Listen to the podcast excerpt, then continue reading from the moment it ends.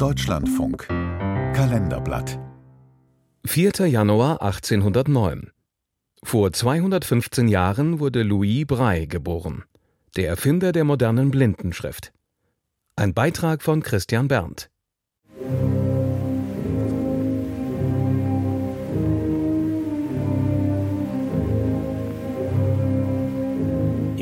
1952 säumen Menschenmengen die Straßen, als ein langer Trauerzug durch Paris zieht. 100 Jahre nach Louis Breis Tod wird sein Sarg ins Pantheon überführt, in die nationale Ruhmeshalle, die letzte Ruhestätte berühmter Franzosen.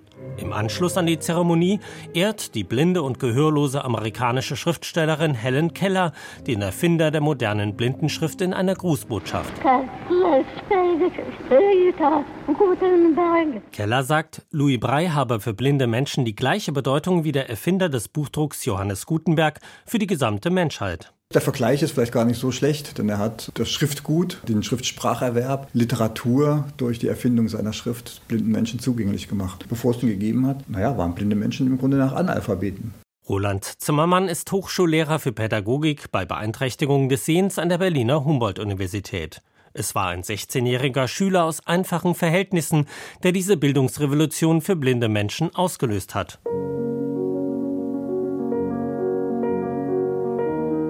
Louis Braille wird am 4. Januar 1809 als Kind eines Sattlermeisters in Couvray östlich von Paris geboren. Das aufgeweckte Kind bastelt gerne in der Werkstatt. Im Alter von drei Jahren aber verletzt sich der Junge dabei so schwer am Auge, dass er blind wird. Die Eltern bemühen sich um den Jungen, basteln ihm ein Lesebrett mit tastbaren Buchstaben, mit dem Louis lesen lernt. Er besucht die Dorfschule und erweist sich als so begabt, dass ihn die Eltern nach Paris schicken. Dort hat Valentin Ayui 1784 die erste Blindenschule der Welt eröffnet. Der Pädagoge war erschüttert vom Elend so vieler blinder Menschen, von denen die meisten bis ins 19. Jahrhundert vom Betteln leben. Bis ins 17., 18. Jahrhundert im Grunde nachhinein sind blinde Menschen für unbildbar gehalten worden. Und das hat sich im Zuge der Aufklärung ein ganzes Stück weit geändert. Mit zehn Jahren kommt Brey auf Ayuis Institut. Aber Bildung für Blinde ist damals begrenzt. Gelesen wird mit Reliefschriften aus tastbaren Buchstaben. Die haben nicht dazu geführt, dass blinde Menschen flüssig lesen konnten. Es hat viel zu lange gedauert, Reliefschriften zu ertasten, überhaupt auch herzustellen. Also die Herstellung von Reliefschriften haptischer Art war viel zu aufwendig. Bücher konnte man damit kaum herstellen. Und das Schreiben mit den damals üblichen Schablonen ist umständlich.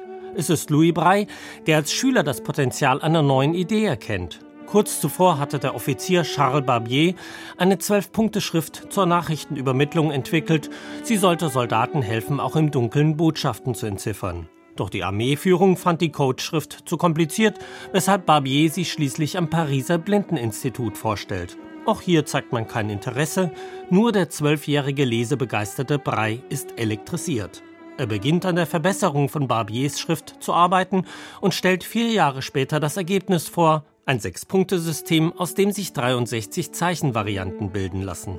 Der Vorteil dieser Sechs-Punkte-Breischrift ist, dass sie so eine kleine Zelle abbildet, die mit der Fingerkuppe ertastbar ist. Je größer das ist, wenn es Reliefbuchstaben sind, braucht man zu lange, um den Buchstaben in seiner Gesamtheit ertasten zu können. Die neue Schrift löst Begeisterung unter den Schülern aus, aber auch Widerstand. Der neue Direktor des Blindeninstituts, an dem Brei inzwischen als Lehrer arbeitet, verbietet ihren Gebrauch mit dem Argument, eine Schrift, die für Sehende nicht lesbar ist, würde blinde Menschen isolieren. Ich glaube eigentlich weniger, dass der Gedanke war, dass man die blinden Menschen isoliert, weil blinde Menschen hat man ja im Grunde nach isoliert. Nicht? Die waren in Einrichtungen, die wurden in ihren Familien versteckt. Ich glaube eher, dass es die Furcht war, dass sich da ein Schriftsystem entwickelt, was sich der Kontrolle entzog und dass blinde Menschen dann da auf einmal Informationen austauschen und sich organisieren können. Tatsächlich ist die Breischrift eine Kommunikationsrevolution für Blinde, aber erst in der zweiten Hälfte des 19. Jahrhunderts kann sie sich durchsetzen. Im 21. Jahrhundert hat die Digitalisierung die Möglichkeiten für blinde Menschen noch einmal revolutioniert Trotzdem bleibt die Breitschrift unverzichtbar. Selbst Computer sind mit Braille-Displays ausgestattet und das aus gutem Grund, weil man durch die Kombination mit Sprache und Breitschrift eine viel höhere Arbeitsgeschwindigkeit erreicht, eine viel bessere Navigation auf dem Bildschirm ja ermöglicht ist. Den weltweiten Siegeszug seiner Schrift hat Braille zwar nicht mehr erlebt, aber kurz vor seinem frühen Tod 1852 erhält er noch auf dem Sterbebett den Orden der Ehrenlegion, Frankreichs höchste Auszeichnung.